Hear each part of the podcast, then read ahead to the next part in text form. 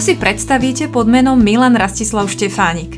Vedeli ste napríklad, že miloval ilúzie, kúzla, či takmer vôbec neoddychoval? Spoznajte ho s nami v podcaste s Miroslavom Musilom, diplomatom, historikom, turistickým sprievodcom či spisovateľom, ktorý osobnosti Milana Rastislava Štefánika odborne venuje už desiatky rokov. V tomto roku si navyše pripomíname 140. výročie narodenia Milana Rastislava Štefánika. Okolo Milana Rastislava Štefánika pán Musil už školuje doslova legenda. Čo je taký základ, ktorý by mal o ňom každý vedieť? Začal by som tým, že sa vlastne uplatnil ako diplomat vďaka tomu, že si získal to, čo nazývam v knihe, ktorú práve dávam do, do vydavateľstva, Gloriola vedca a bádateľa. Čiže tým, tým, že získal senzačné výsledky ako úplne neznámy Slováčik niekde z Úrska, tak sa e, dostal do tých najlepších spoločenských kruhov a v podstate to dostal tie vysoké ako Jansenovú cenu a ďalšie a to vlastne potom ho odpichlo ďalej, keď chcel v prospech tej veci Československej. Teraz, keď sa povie meno Štefánik, už si každý predstaví generála, toho človeka, čo všetko dokázal. No on prišiel do sveta na tie štúdia a bol chudobný chlapec z chudobného kraja. Nevedel ani reč a cez to všetko sa vedel presadiť. Aký bol Milan Rastislav Štefánik človek, aká bola jeho osobnosť?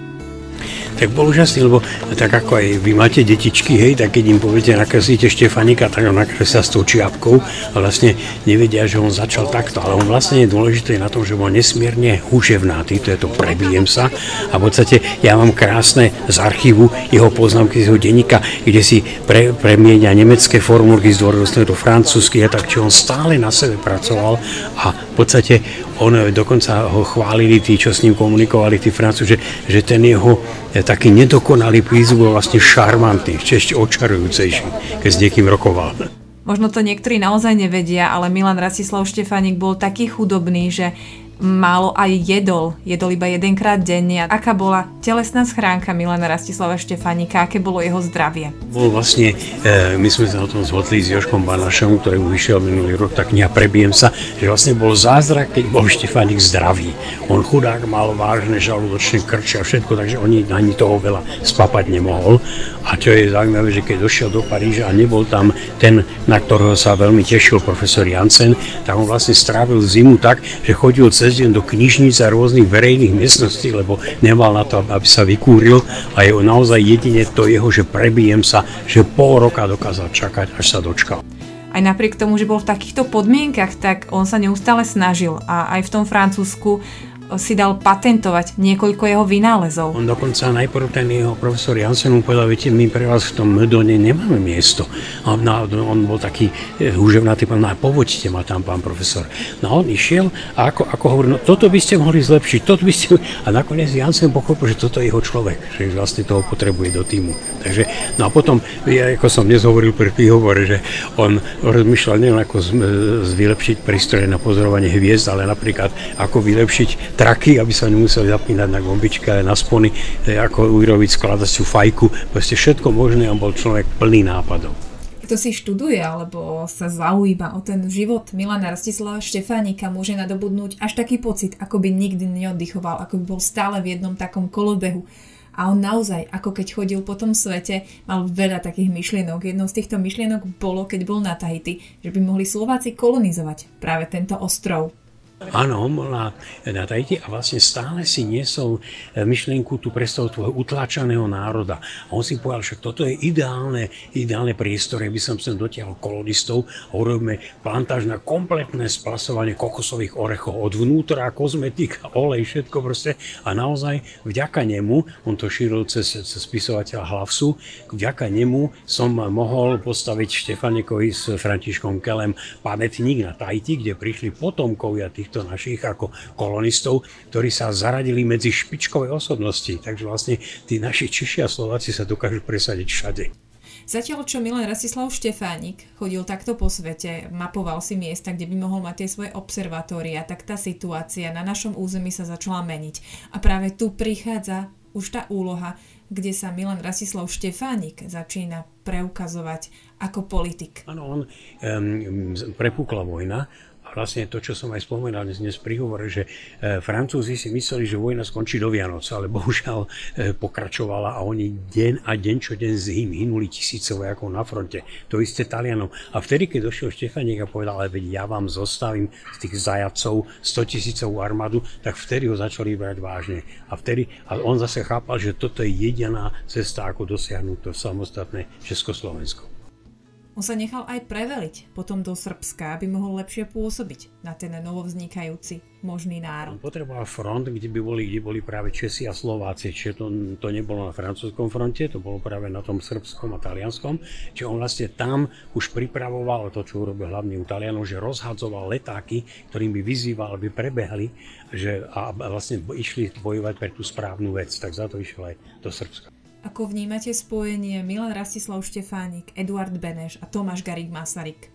To je niečo, čo sa často opomína. E, tvrdí sa, že Štefánik čakal, až príde Beneš, až pri to nie je pravda. Štefánik už v septembri 1915 pochopil, že tých francúzských líderov musí presvedčiť niekto, by som povedal, pôsobivý, ale profesor Masaryk. A on vlastne volal toho Masaryka, ktorému sa nechcelo z Londýna. No. Ho tam vlastne ťahal, až konečne sa mu podarilo v januári 1916 dotiahnuť Masaryka a presvedčiť, že nemožno e, riešiť veci pamfletami, manifestami. To nikto nezaujíma a tak ho uviedol k francúzskému premiérovi a spoločne vlastne by som povedal, uhovorili toho premiéra, že Československo má vzniknúť a odtedy sa veci odvíjali. Je niekedy z toho Štefanika cítiť hnev, bol nahnevaný. Poskytol časom všetky svoje kontakty Benešovi, neskôr ho ako keby zradili. Spravili z neho ministra vojny. Chcel on sám niečo iné? Predstavoval si seba niekde inde? Takto Štefanik, keď, keď teraz tej mojej knihy, ktorú dokončujem, tak som až prekvapený, ako krásne sa Beneš e, o Štefanikovi vyjadruje až, po, až v podstate do toho momentu, keď Štefanik odišiel na Sibír, vrátil sa a bolo treba rokovať na mierovej konferencii. A tam už robil Beneš také ťahy, podstate poza chrbát Štefanika eh, zhadzoval Talianov, ktorých Štefanik miloval, lebo mu veľmi pomohli a vyzdvihoval Francúzov, že začínali tam tie, proste, tie intrigy, potičky a od vlastne tam nastal definitívny rozchod medzi nimi. A to je potom tá tragédia, ako sa hovorí, že vojnu, e, históriu píšu výťazy, že po, po Štefanikovej tragédii už sa všetky veci podávali, ako keby on vlastne už tam nehral žiadnu úlohu. Ako by sme mohli charakterizovať Milana Rastislava Štefánika v tom kontexte žien? E, bol veľmi oblúbený, bol to taký gentleman, e, že vraj ho ženy milovali pre jeho krásne modré oči a takmer žiadna mu nevedela odolať. On totiž, i tam, tam sú dve veci, dokázal, vedel, že k tým osobnostiam sa dostane cez ženy. Ale rozhodne to nebolo, ako som dnes zdôraznil, chladná vypočítá vec. On tie ženy naozaj si ich vážil, um, pokrýval ich kvetami, na, na, tým, to, čo, všetko, čo, čo ako a tie ženy zase na druhej strane eh, ho považovali takú zriedkavú osobnosť, ktorá ich, to nebola ten salódny taký diskutér, alebo čo, to bol niekto, ktorý uchvátil. Proste. To, to aj Masaryk povedal, že on nefungoval ako diplomat, ale ako apoštol. On proste prišiel a uchvátil. A vlastne týmto spôsobom eh, tie ženy, naozaj to nebolo dve, tri, to bolo možno 30. Sama tá jeho snúbenica mu povedala, že on bol doslova po francúzsky tombeur de femme, že, že, že váľač žien, že vlastne pred ním padali, ale on na to vôbec nepozeral. On pozeral na to, že tie ženy a za ním sú nejaké ideály a k tým ženám sa choval nesmierne zdvorilo a pozorne. Milan Rastislav Štefánik, romantický hrdina, nešťastný koniec a práve okolo padu lietadla Caproni je veľmi veľa konšpiračných teórií. Aká je teda tá pravda a kde už tie konšpiračné teórie idú až cez tú čiaru? Tam v každom prípade, to aj zdôrazním v svojej knihe, sú dve veci, od ktorých ho treba akože očistiť pretože e, talianský kapitán Capeloni, ktorý povedal správu tej havárii, e, chcel udržať dobrú povesť talianských lietadiel a pilotov on veľmi pravdepodobne to bolo naozaj nápor vetra, ktorý proste nezvládli a lietadlo sa zrútilo. Lenže to nemohol on pripustiť, že by to nezvládli Taliani alebo talianské lietadlo, tak vymyslel tú bludnú teóriu, že Štefánik počas letu preliezol za kormidla, čo bolo dokázané, že to nie je možné a že sadol za kormidla a že keď videl ten dav, ktorý ho čakal, tak zadlel dojatý a, a to je spadlo. Žiaden dav tam nebol, on vôbec nemal vtedy prileteť, nikto ho nečakal a tak ďalej. Čiže jedna vec, že vlastne urobili z neho proste obeď, ktorá už sa nemohla brániť. A druhá vec je, že kruhy ktoré radšej nebudem definovať, eh, proste im vyhovovala verzia samovraždy že Štefánik už bol proste chorý, roztrpčený a tak ďalej a že on s tým chcel skoncovať. A na to jeho najbližší priateľ, generál Jean, francúzsky, povedal, že Štefánik by si nikdy nezvolil spôsob smrti, kde by s ním zahynuli ďalší traja, traja, traja ľudia a dokonca je, sa tam urobila taký špinavý podvrh, že jeho vlastne priateľ umelec e, čítal ten rozlučkový list, ktorý napísal Giuliane, ktorý začína s Bohom Giuliana, a to on podával ako dôkaz, že išlo samovraždu, ale neukázal Žanenovi tú poslednú časť, kde hovorí dovidenia, ty moja jediná zbožňovaná žena. Čiže on sa jednoznačne chcel vrátiť a chcel s ňou žiť.